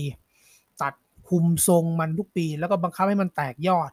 นะครับหรือว่าเป็นชาที่ปล่อยปล่อยให้มันสูงนะหรือว่าเฉียวมู่นะครับเรียกว่าเฉียวมู่ เฉียวมู่เนี่ยก็คืออต้นชาที่สูงเขาจะไม่ตัดกิ่งนะครับ เวลาเด็ดเนี่ยก็คือปีนขึ้นไปเด็ดนะแล้วเนี่ยมีหลายแบบมีหลากหลายมากเลยแล้วพอเวลาผู้บริโภคไปซื้อหามากันเนี่ยก็จะไม่เข้าใจ และนี่ยังมีถึงเอ่อเอ่อแต่ละพื้นที่แต่ละพื้นที่เนี่ยเอ่อก็ได้รับความนิยมไม่เหมือนกันนะครับ ก็เดี๋ยวเดี๋ยวเดี๋ยวจะเล่าต่อไปนะครับ ในช่วงปี 2000 เนี่ยตลาดชาผูเวอเนี่ยมันซับซ้อนขึ้นนะซับซ้อนขึ้นมากนะครับ ก็เพราะว่าเเขาต้องการจะสร้างเขาเรียกยังไงอะความซับซ้อนของผลิตภัณฑ์นะฮะให้ขึ้นมานะครับ เพราะว่าเขาพยายามแบ่งนะครับตะกี้เล่าแล้วว่ามันจะมีชาที่เป็นชาปลูกนะชาปลูกกับชาป่าถูกไหมครับ ชาปลูกกับชาป่าชาต้นเล็กนะชาต้นใหญ่ นะครับ ทีนี้เนี่ยนอกจากนี้มันก็จะมีเขาเรียกต้าสู้คือชาต้นใหญ่ เหล่าสู้ชาต้นเก่านะครับแบบเนี้ยหรือว่าหมู่สู้ชาต้นแม่นะพวกนี้เนี่ยเขาก็จะยึดจะยึดว่าอย่างนี้ส่วนใหญ่นะครับเอ่ออย่างที่ปิงเต่าเนี่ยเขาเขาจะยึดว่าตั้งแต่ร้อยปีลงไปนะครับร้อยปีลงไปเนี่ยก็เรียกว่าเป็นเป็นชาอ่าเป็นชาใหม่นะฮะอ่าเป็นชาใหม่ แต่ถ้าเกิดว่าร้อยปี เกินร้อยปีขึ้นไปก็คือเป็นชาเก่าก็คือเหล่าสู้นะเหล่าสู้คือเป็นชาเก่านะครับ ทีนี้เนี่ยนอกจากเหล่าสู้ยังมีต้าสู้หรือว่าหมู่สู้ หมู่สู้เนี่ยคือแบบต้องอายุเป็นสองสามร้อยปีขึ้นไปนะครับ แต่ละที่ก็ไม่เหมือนกัน แต่ละที่ก็ไม่เหมือนกันนะครับ แต่แต่ยังไงพวกนี้ต้องเป็นต้นชาใหญ่ ๆอยู่แล้วนะครับดังนั้นเนี่ยเราจะเห็นว่านอกจากจะแยกเป็นโอเคชาใหม่ชาเก่าถูกไหมปลูกปลูกในสวนชา กลับไปปลูกในป่า ก็แยกกันอีกนะครับ ก็แยกกันอีก ตอนนี้เนี่ยมันยังมีอย่างอื่นนะยังมีอย่างอื่น ก็คือแยกตามแหล่งนะแยกแยกตามแหล่งของที่วัตถุดิบมาที่ใบชานั้นมาหรือว่าที่ปลูกมาอันนี้เรียกว่าแยกตามเขาชานะแยกขึ้นมาตามเขาชาดังนั้นเนี่ยบนบนแผ่นชาเนี่ยท่านที่ เคยเห็นชาลักษณะแบบนี้มักจะเห็นว่าเออมันมีชื่อของพื้นที่ที่ปลูกอยู่ เขียนอยู่บนแผ่นชานะครับ เพื่อที่ต้องการแยกให้เห็นว่าโอเคชานี้มาจากเขานี้เขา A เขา B เขา C มันต่างกันยังไง ลักษณะต่างกันยังไงมีรสมีกลิ่นยังไง อันนี้คือความซับซ้อนของชาผูเออนะฮะชาผูเออมันซับซ้อนลักษณะแบบนี้ ทีนี้เนี่ยมันก็จะมีชาที่มีชื่อนะครับที่มีชื่อ ยกตัวอย่างอย่างเช่นอีอูนะครับเสี่ยงซานหนานหนัวปู้หลังจิงไม้นะครับไอโรงงานเองกับคนขายชาหรือว่าพ่อค้าชาเองเนี่ยก็พยายามผลักดันสินค้าพวกนี้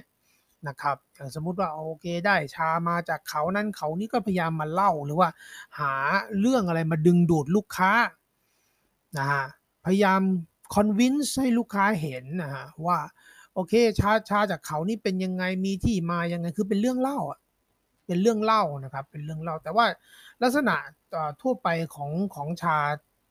แต่ละเขานะครับ มันค่อนข้างจะใกล้เคียงกัน ยกเว้นอี้อูนะใบชาเราจะมองเห็นค่อนข้างชัดนะครับ แต่ว่าอื่นๆเนี่ยมันมันค่อนข้างจะใกล้เคียงกันนะครับ ดังนั้นเนี่ยก็ต้องดูว่ารสชาติกลิ่นเนี่ย มันเราเป็นยังไงต้องลองชิม ซื้อชาต้องลองชิมครับ ถ้าไม่ได้ชิมนะอย่าไปอย่าไปซีซัวฟังนะมันมันมันไม่ได้นะครับ เว้นแต่ว่าเขาจะไม่เยอะ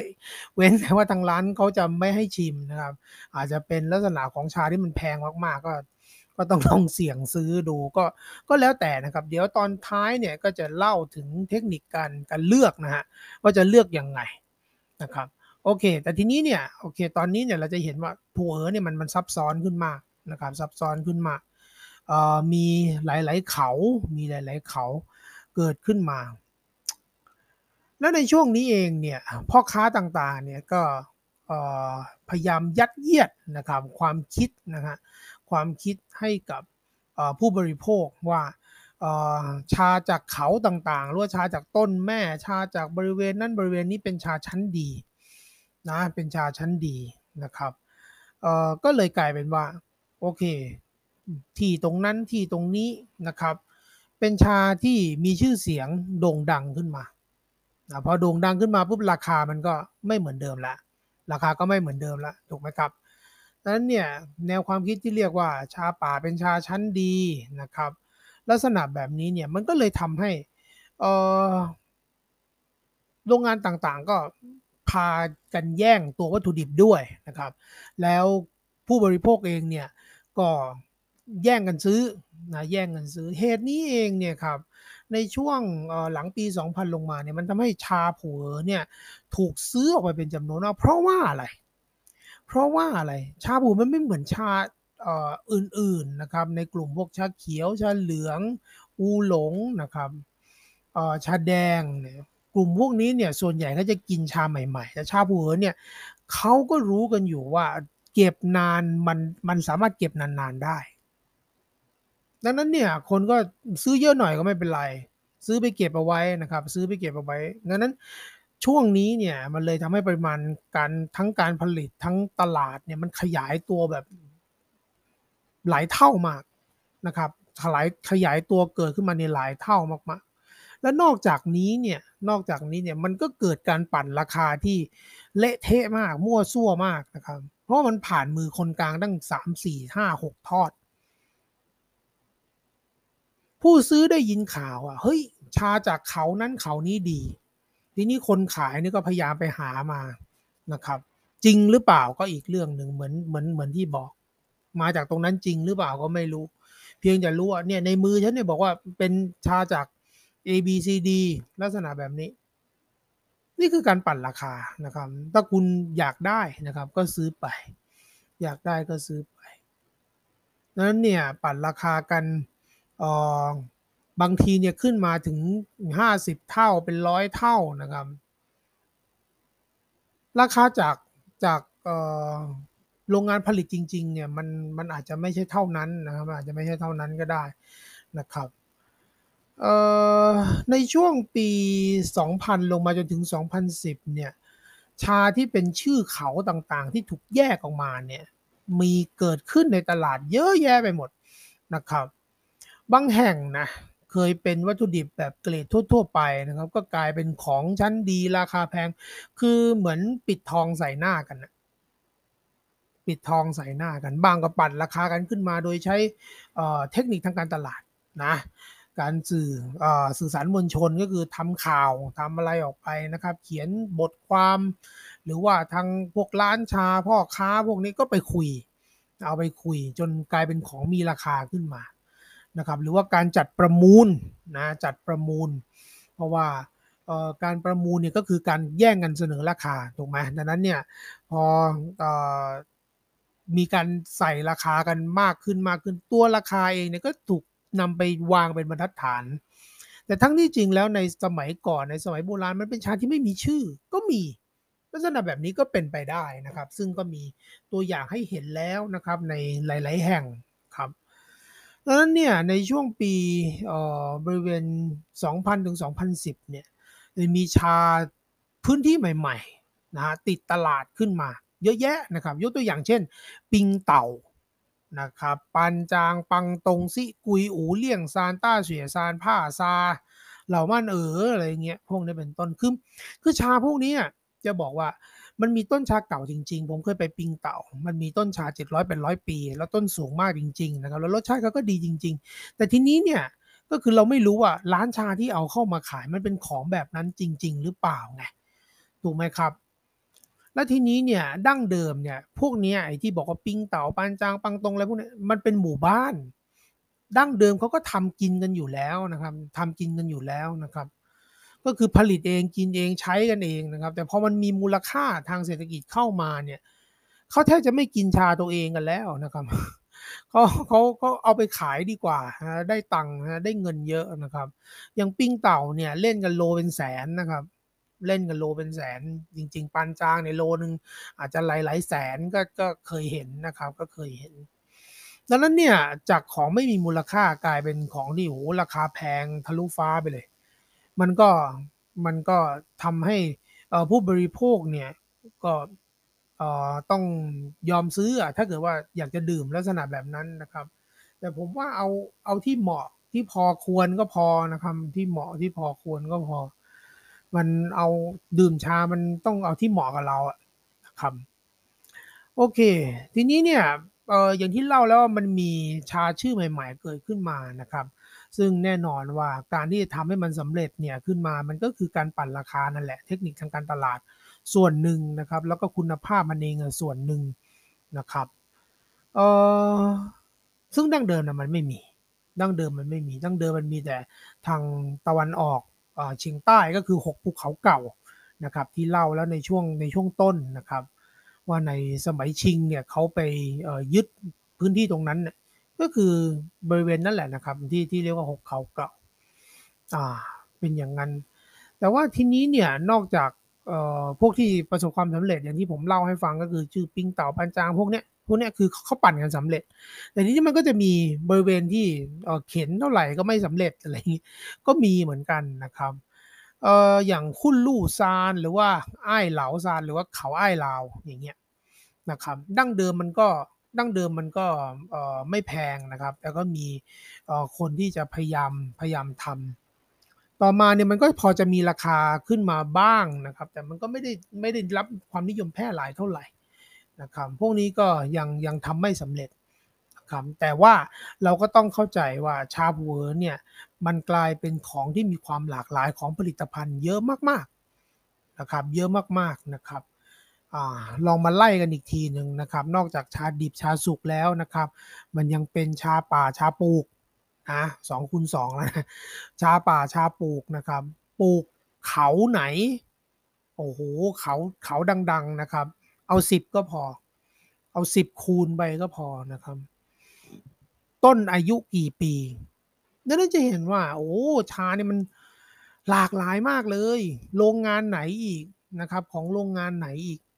ดังนั้นมันมีมันมีสิ่งของให้เราเลือกนะครับ เยอะแยะมาก เยอะแยะมากสำคัญก็คือเราพอใจกับผลิตภัณฑ์แบบไหน ชอบแบบไหนนะครับ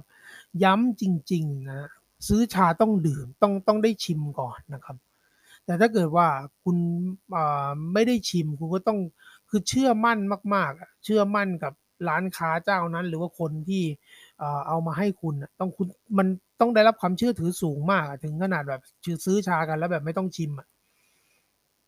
นะครับดังนั้นเนี่ยอยากจะเตือนเอาไว้นะครับ เพราะว่าบางทีเนี่ยชาผูเอ๋อเนี่ยนะครับ มันมีตั้งแต่โอเคแหละ อาจจะเป็นก้อนเล็ก ๆ หรือแผ่นเล็ก ๆ 50 กรัมนะครับ100กรัมนะครับที่ที่พบเจอกันอยู่ในตลาดนะ200 250 กรัม จนถึงแผ่นหนึ่งก็คือ300เอ่อ357นะ357 กรัม แล้วบางคนซื้อถี่ยกมัดมัดหนึ่งอาจจะมี 5 แผ่น 7 แผ่นนะครับดังนั้นเนี่ยถ้าเกิดว่าคุณไม่ได้ชิมก่อน รสชาติที่เอ่อ กลับมาถึงบ้านพอได้ได้ชาส่งมาแล้วปุ๊บเนี่ย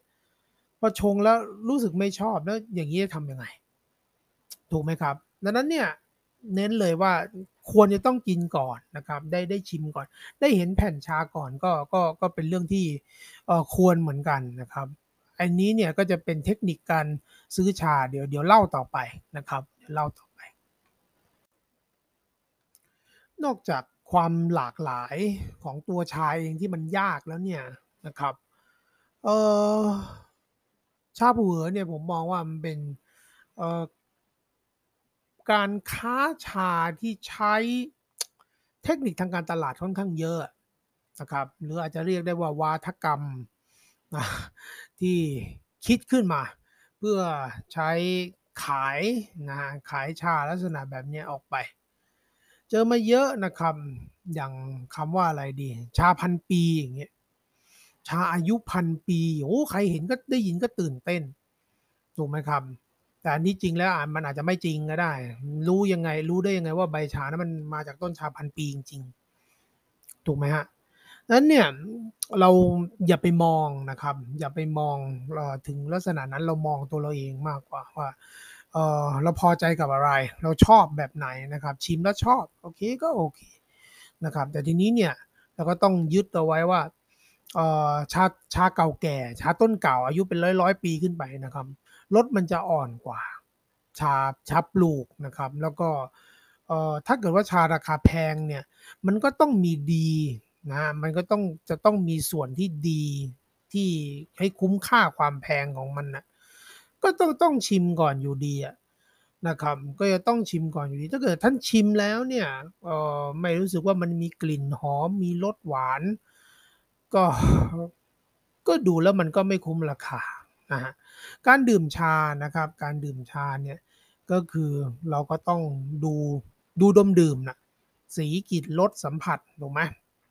ดูดมดื่มก็คือต้องดูก่อนสีชามันเป็นสีแบบไหนนะครับ ดูแล้วมันโชว์มาแล้วมันขุ่นมันใสนะครับ ชาที่ดีคือต้องขุ่นต้องเออต้องต้องใสต้องมันนะครับ ชาที่ดีต้องใสแล้วก็ต้องมีความมันนะสีแล้วก็มาดมนะครับ ดมเนี่ยทั้งชาสุกชาดิบนะต้องมีกลิ่นหอมนะแม้แต่ชาสุกนะครับ ชาสุกที่ผ่านกระบวนการหมักมาถ้าทำดีๆเนี่ยกลิ่นหมักเนี่ยมันจะอ่อนกลิ่นหมักมันจะอ่อนนะครับ ส่วนชาสุกนะฮะโดยเฉพาะชาป่า นะครับ หรือว่าชาที่บอกว่าโอ้ยชาต้นเก่าแก่อะไรเงี้ยกลิ่นมันจะหอมมากนะครับ แล้วมันก็ดื่มได้ตั้งแต่ปีใหม่ ๆ เลยนะครับเพราะพิสูจน์มาแล้วนะครับ ตอนนั้นผมไปปิงเต่ามาเนี่ย ก็ไปดื่มชาต้นต้นแม่เขาอะนะครับ ต้นแม่ก็คืออตอนนั้นเป็นน่าจะช่วง 700 ปีอะต้นใหญ่มากนะครับเขาก็ทำเสร็จแล้วก็เพิ่งทำปีนั้นอะเป็นชาของปีนั้นเลยนะครับ แล้วก็ทำออกมาแล้วก็ดื่มกัน ทุกคนก็บอกว่าโอ้รสชาติมันดีมาก ดังนั้นเนี่ยมันจะต้องมีกลิ่นนะครับ แล้วก็รสชาติมันจะต้องมันจะต้องดื่มได้นะครับ แล้วชายิ่งชายิ่งมีราคานะครับรสหวานมันจะต้องนำรสหวานมันต้องนำรสฝาดมันต้องน้อยนะครับ หรือว่าแทบจะต้องไม่มีเลยนะดังนั้นเนี่ยพวกนี้เนี่ยมันก็จะต้องมีจุดที่ให้คะแนนของมันอยู่นะครับ ก็ต้องต้องลองพิจารณาดูด้วยว่า ชาที่มีคนจะเอามาขายเรา หรือว่าเราเดินเข้าไปในร้านค้าไปดูแล้วเขาแนะนำเนี่ย มันมันเหมาะไหมนะครับมันเหมาะไหม ซึ่งออไอการที่จะเข้าไปซื้อชาเนี่ยผมเห็นแล้วก็เป็นห่วงทุกท่านจริง ๆนะครับ เพราะว่าอย่างในกลุ่มสมาคมผู้ประกอบการวัฒนธรรมจีนเนี่ยเราเองก็ตอบคำถามอยู่ทุกวันนะครับ แล้วก็มีคนเนี่ยเพื่อนๆเนี่ยส่งภาพมาถามนะครับ หรือว่าเอ่อเมสเซจมาถามเรื่องชาแผ่นชาปลอม ชาเอ่อถูกสุขลักษณะอนามัยไหมอะไรเงี้ย เยอะมากนะครับ เยอะมากๆก็เลยจะต้องมาเล่ากันนะครับไอ้เรื่องชาปลอมนี่อีกชาปลอมนี่ก็ก็น่ากลัวนะครับ ไอ้ชาผัวเนี่ยที่จะขายกันโอ้ก็เวอร์เวอร์พูดกันประโคมกันไปนะครับ ว่าโอ้แผ่นนี้20ปีแผ่นนี้30ปีนะครับ แผ่นนี้เอ่อทำจากใบชาต้นชาอายุพันปีอะไรเงี้ย พวกนี้เนี่ยคุยกันเป็นอย่างโอ้โหอลังการจริง ๆ นะครับ แต่ท่านลองมาคิดดูเขาคุยแบบนั้นเพราะอะไรนะครับ ก็เพื่ออัพราคา เพื่ออัพราคาถูกไหมจริงไม่จริงมันอีกเรื่องหนึ่งจริงไม่จริงมันอีกเรื่องหนึ่งแต่ถ้าไม่จริงมันก็เข้าขายชาปลอมนะฮะนะครับเอ่อต้องมาทำความเข้าใจกันก่อนนะครับ ว่าชาปลอมนั้นเนี่ยมันคืออะไรนะครับไอ้คำว่าชาปลอมเนี่ยมันกว้างขวางมากๆนะฮะกว้างขวางมากเลย ในวงชาวงการชาผู่เอ๋อร์เนี่ยคำว่าชาปลอมเนี่ยนะครับ มันอาจหมายความได้ว่า ชานั้นเนี่ยเป็นใบชาปลอมฮะใบชาปลอมหมายความว่า ชาผู่เอ๋อร์เนี่ยมันจะต้องทำจากใบชาชาพันธุ์ใบใหญ่ยูนนาน ซึ่งมันก็จะรวมถ้าเกิดเรียกเป็นชื่อทางวิทยาศาสตร์เนี่ยมันมีมันมีหลายพันนะฮะ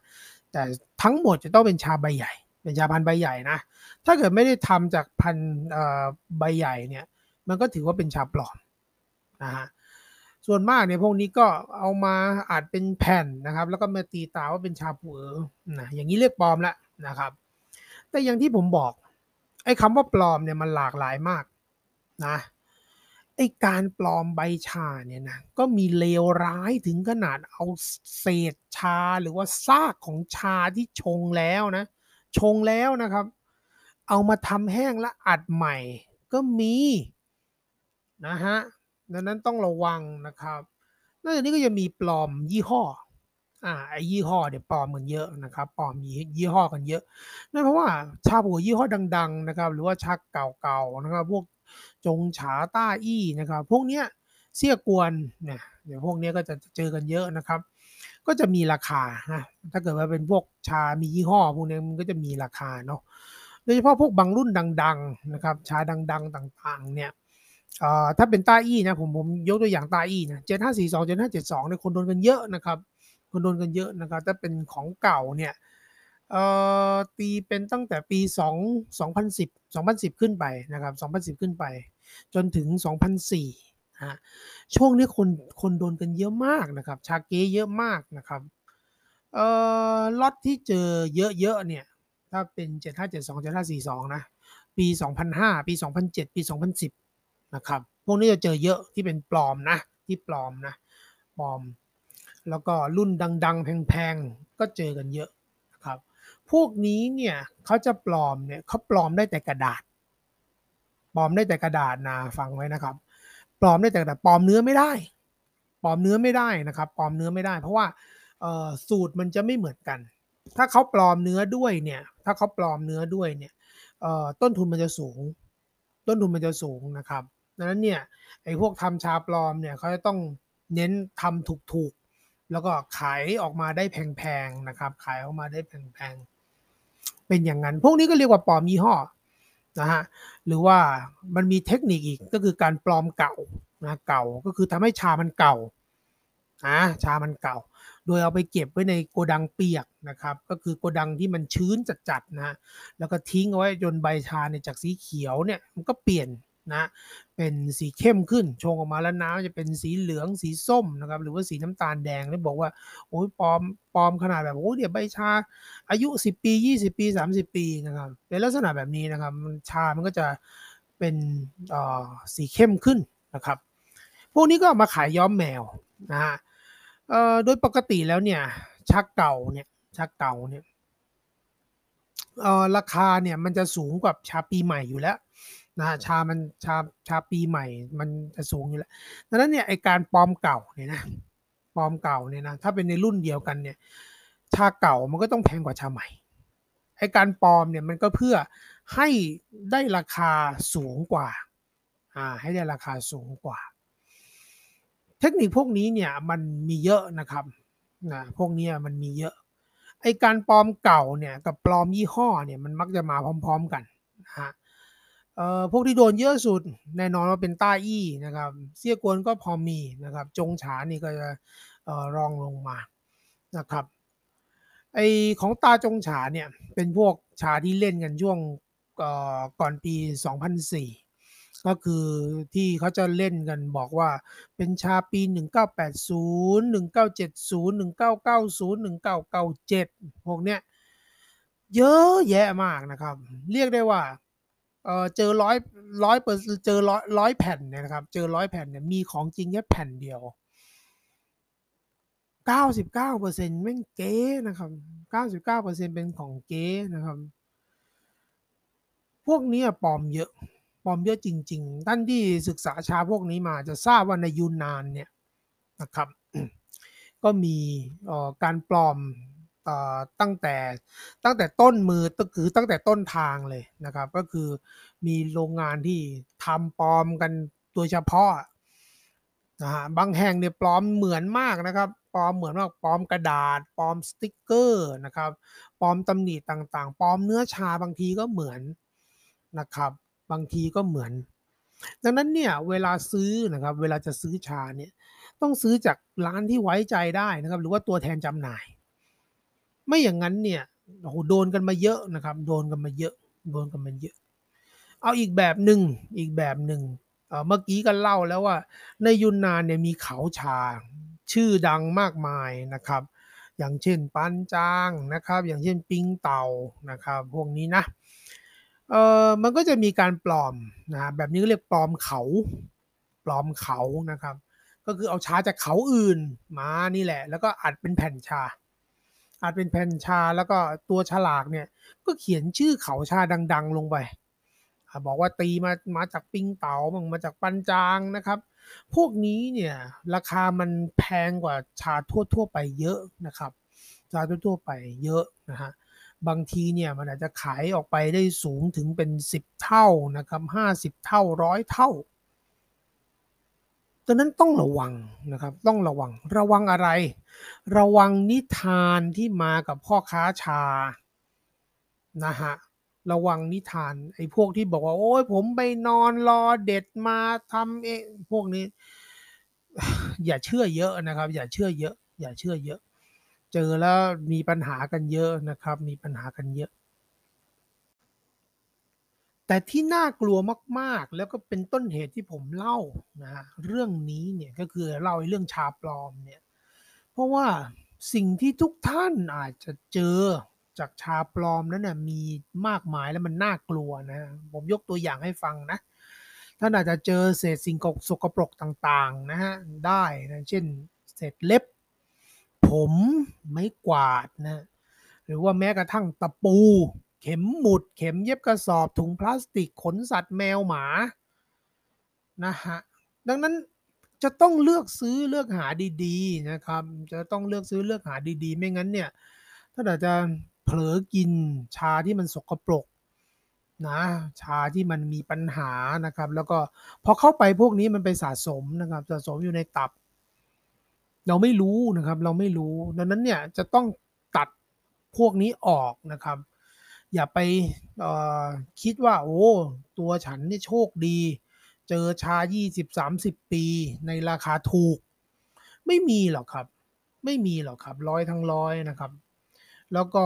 ต้องเลือกดูนะครับ ผมจะเล่าวิธีการเลือกนะครับ ผมจะเล่าวิธีการเลือกให้ฟังนะนะครับ เวลาท่านไปเดินซื้อชาเนี่ยตามเยาวราชหรือว่าในแพลตฟอร์มออนไลน์เดี๋ยวนี้มีขายออนไลน์นะคุยกันว่าชา 10 ปี 20 ปีในออนไลน์เนี่ย จะเห็นนะครับว่าชาแผ่นเนี่ยตามร้านหรือว่าตามข้างทางเลยนะจะเห็นมีชาแผ่นวางกันอยู่ เยอะแยะ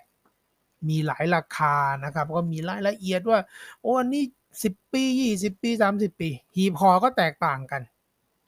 ถ้าเป็นมือใหม่จะเลือกยังไงนะครับสำหรับท่านที่ดื่มชาพวกนี้ประจำอยู่แล้วอะท่านจะทราบว่ามันมียี่ห้อหลักๆนะมียี่ห้อหลักอยู่ นะยกตัวอย่างอย่างเช่น ต้าอี้เสียกวนเหมิงคู่นะเฟิ่งผายหลงหยวนห้าวไหหวานนะครับพวกนี้เนี่ยมันเป็นยี่ห้อหลักอ่าหรือว่าอย่างที่เราไม่ค่อยได้ยินในเมืองไทยนะอย่างพวกหลงหยวนหลงหยวนห้าวไปแล้วเนาะชีฉายยุนหนานอย่างเงี้ยชีฉายยุนหนานก็ได้มาตรฐาน แล้วก็เป็นเป็นกลุ่มที่ค่อนข้างใหญ่เหมือนกัน อย่างนี้เป็นต้นนะครับ ต้องยึดยี่ห้อใหญ่ไว้ก่อน แต่ทีนี้ยึดยี่ห้อใหญ่แล้วกลัวปลอมอีกนะครับ ก็ต้องมาดูนะครับก็ต้องมาดู ต้องเป็นของแท้นะถ้าเป็นของแท้นี่ก็อยู่ในเป้าหมายที่สามารถเลือกซื้อได้นะครับ อันที่จริงเนี่ยผมแนะนำให้ซื้อยี่ห้อใหญ่ไว้ก่อนนะครับเอ่ออย่าไปถ้าเกิดว่าเพิ่งจะเริ่มดื่มเนี่ยอย่าเพิ่งไปซื้อของยี่ห้ออะไรก็ไม่รู้นะครับ แล้วก็มาจากแหล่งที่ที่ไหนก็ไม่รู้คนขายเป็นใครก็ไม่รู้นะครับ แบบนี้เสี่ยงนะเสี่ยงมากๆ แต่ถ้าเกิดว่าอยากจะลองซื้อด้วยตัวเอง ลองซื้อด้วยด้วยด้วยตัวเอง หรือว่ายี่ห้ออื่น หรือแม้แต่ยี่ห้อใหญ่ก็แล้วแต่นะครับ ท่านไปเดินเจอก็ต้องทำยังไงนะฮะผมจะเล่าให้ฟังนะครับ ก็คือเอ่อต้องดูก่อนนะฮะหยิบชาขึ้นมาเนี่ยอย่างแรกท่านจะมองเห็นมองดูกระดาษก่อน ตัวกระดาษเนี่ยนะครับบอกอะไรเราได้หลายอย่าง เพราะว่าหน้ากระดาษเนี่ยเรามองหน้าชาเนี่ยนะครับเออเราจะเห็นรายละเอียดนะครับหนึ่งก็คือรายละเอียดเออท่านอ่านภาษาหลายคนบอกว่าอ่านภาษาจีนไม่ออกนะมองแล้วจะรู้ได้ยังไงนะครับ ดูว่ามันมีตัวหนังสือเยอะๆเยอะๆนะครับ เยอะๆเป็นดีนะครับ เยอะๆเป็นดีนะครับโดยปกติแล้วเนี่ยชาเนี่ยมันจะเป็นหน้าแผ่นเนี่ยนะมันก็จะเป็นรูปต่างๆนะครับแล้วมันก็จะเป็นชื่อรุ่น นะครับชื่อรุ่นชื่อโรงงานอ่ามันจะต้องมีชื่อโรงงานบอกนะครับชื่อรุ่นบอก ถ้าเกิดไม่มีชื่อโรงงานก็ต้องสกิดใจเอาไว้แหละแปลกๆนะครับพลิกมาดูข้างหลังชาแผ่นนะครับ ที่ผลิตหลังปี 2004 ลงมาด้านหลังนะครับ จะต้องมีรายละเอียดเสมอ รายละเอียดว่าโอเค มันเก็บยังไงมันเป็นชาใช้ชาจากที่ไหนผลิตโรงงานเท่าไหร่ ผลิตวันไหนนะผลิตวันไหนผลิตล็อตเท่าไหร่นะครับ เนี่ย เป็นหลักฐานนะครับ เนี่ยเป็นหลักฐาน แต่ถ้าเกิดว่าท่านอ่านไม่ออก ท่านดูความเรียบร้อย ดูความเรียบร้อยดูความสะอาดของแผ่นชา ดูกระดาษของมัน ถ้ากระดาษนะฮะถ้าเป็นชาที่เป็นชาเกรดมาตรฐานหรือว่าชาเกรดใช้ได้นะครับ กระดาษเนี่ยมันจะเป็นกระดาษมันๆกระดาษจะเป็นกระดาษมันๆเรียบนะฮะเรียบเรียบอย่าซื้อพวกที่เป็นกระดาษสีน้ำตาล นะฮะอย่าซื้อพวกที่เป็นกระดาษสีน้ำตาลกระดาษฟางพวกนั้นเนี่ยมันเป็นชาที่เออเป็นเราก็ไม่เราก็ไม่รู้อะว่ามันมันเป็นยังไงแต่ส่วนใหญ่นะดั้งเดิมจะเป็นพวกชาเกตต่ำชาปลอมจะนิยมใช้ ชาปลอมนิยมใช้ชาแผ่นกระดาษห่อสีน้ำตาลน้ำตาลนะครับ เป็นอย่างนั้นนะครับ เมื่อดูเสร็จแล้วปุ๊บดูเสร็จแล้วก็ดมดูแผ่นนะแล้วก็ดมดมยังไม่ต้องแกะนะ ดมดูก่อน ไม่ว่าชาดิบหรือชาสุกมันจะต้องไม่มีกลิ่นหืน ไม่มีกลิ่นรานะครับ มันต้องมีกลิ่นที่เป็นกลิ่นหอมนะถ้าเป็นชาดิบเนี่ยมันจะต้องมีกลิ่นพวกกลิ่นเขียว กลิ่นของใบชากลิ่นของดอกไม้กลิ่นของผลไม้สุกแบบนี้นะครับถ้าเป็นชาสุกนะครับอาจจะมีกลิ่นหมัก แต่มันจะต้องมีกลิ่นอย่างอื่น ไม่ใช่เป็นกลิ่นหืนๆกลิ่นเหม็นๆเหมือนเออ เหมือนอะไรดีอะกลิ่นเหมือนเหมือนเหมือนขยะนะครับกลิ่นเหมือน พวกเราเรียกว่า leachage ก็คือน้ำชะขยะนะครับ มันมันจะเป็นกลิ่นเหมือนกลิ่นเหมือนในถังขยะ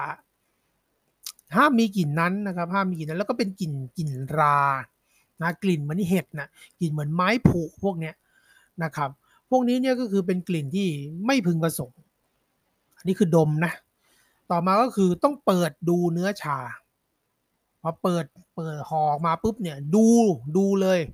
ดูก่อนเลยว่าในบริเวณสายตาที่เรากราดมองไปเนี่ย ตัวใบชาเนี่ยเป็นยังไงนะครับ ใบชาที่ดีนะครับ จะต้องเห็นชาแต่ละใบเนี่ย มันถูกนวดมาจนม้วน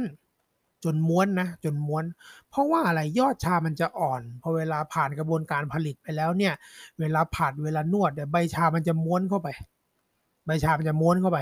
ทีนี้พออัดปุ๊บเนี่ยมันก็จะมันก็จะแบนลงเป็นแผ่น แต่มันก็จะไม่ใหญ่ ถ้าเรามองเห็นชาใบใหญ่ ๆอัดมาเนี่ยนั่นแสดงเป็นชาเกรดต่ำนะครับ แล้วถ้าเกิดว่ามันยิ่งเอ่อมันยิ่งเป็นเอ่อสีที่เป็นเอ่อ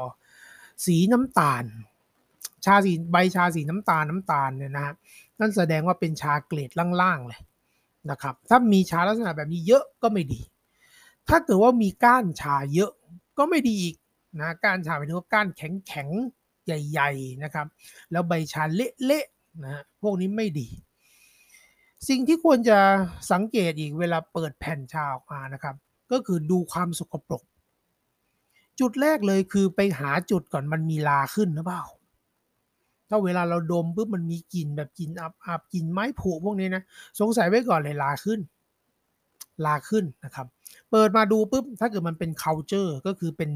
ลาเป็นฟูฟูขึ้นมาขาวๆนะครับ เป็นกลุ่มๆรวมกันพวกนั้นก็วางได้เลยอย่าซื้อ อย่าซื้อนะครับ อย่าซื้อ ที่จะต้องดูอีกก็คือความสะอาดของมันชาแผ่นเนี่ยพอเปิดมา เปิดมาต้องพลิกดูหน้าหลังด้วยนะ ต้องพลิกดูหน้าหลังด้วยนะ เปิดมาปุ๊บเนี่ยแล้วเราต้องดูว่า มันมี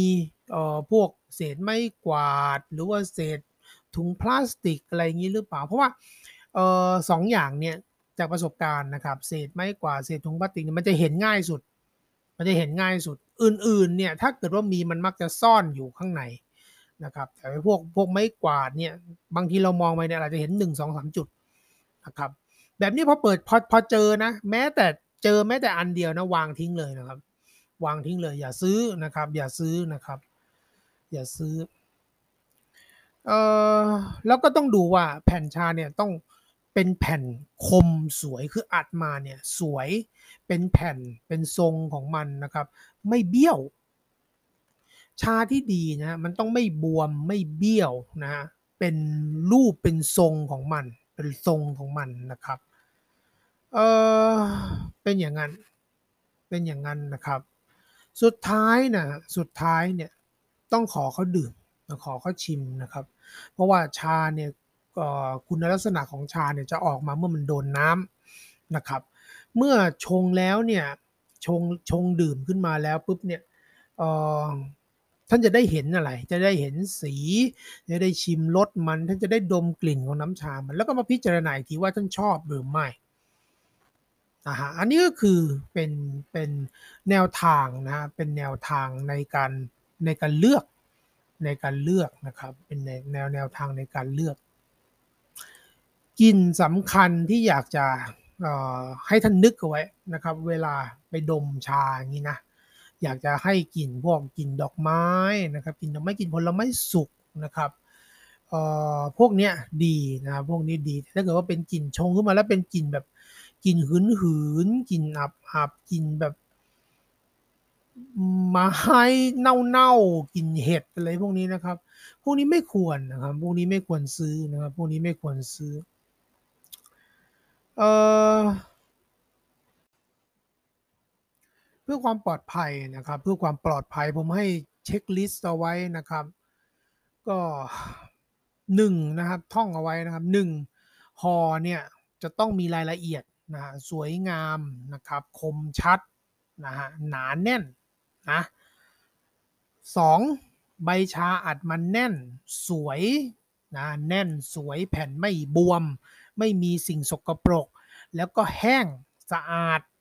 นะครับสามกลิ่นหอมนะไม่มีกลิ่นแปลกๆ ไม่มีกลิ่นเหม็น ไม่มีกลิ่นไม่พึงประสงค์นะครับ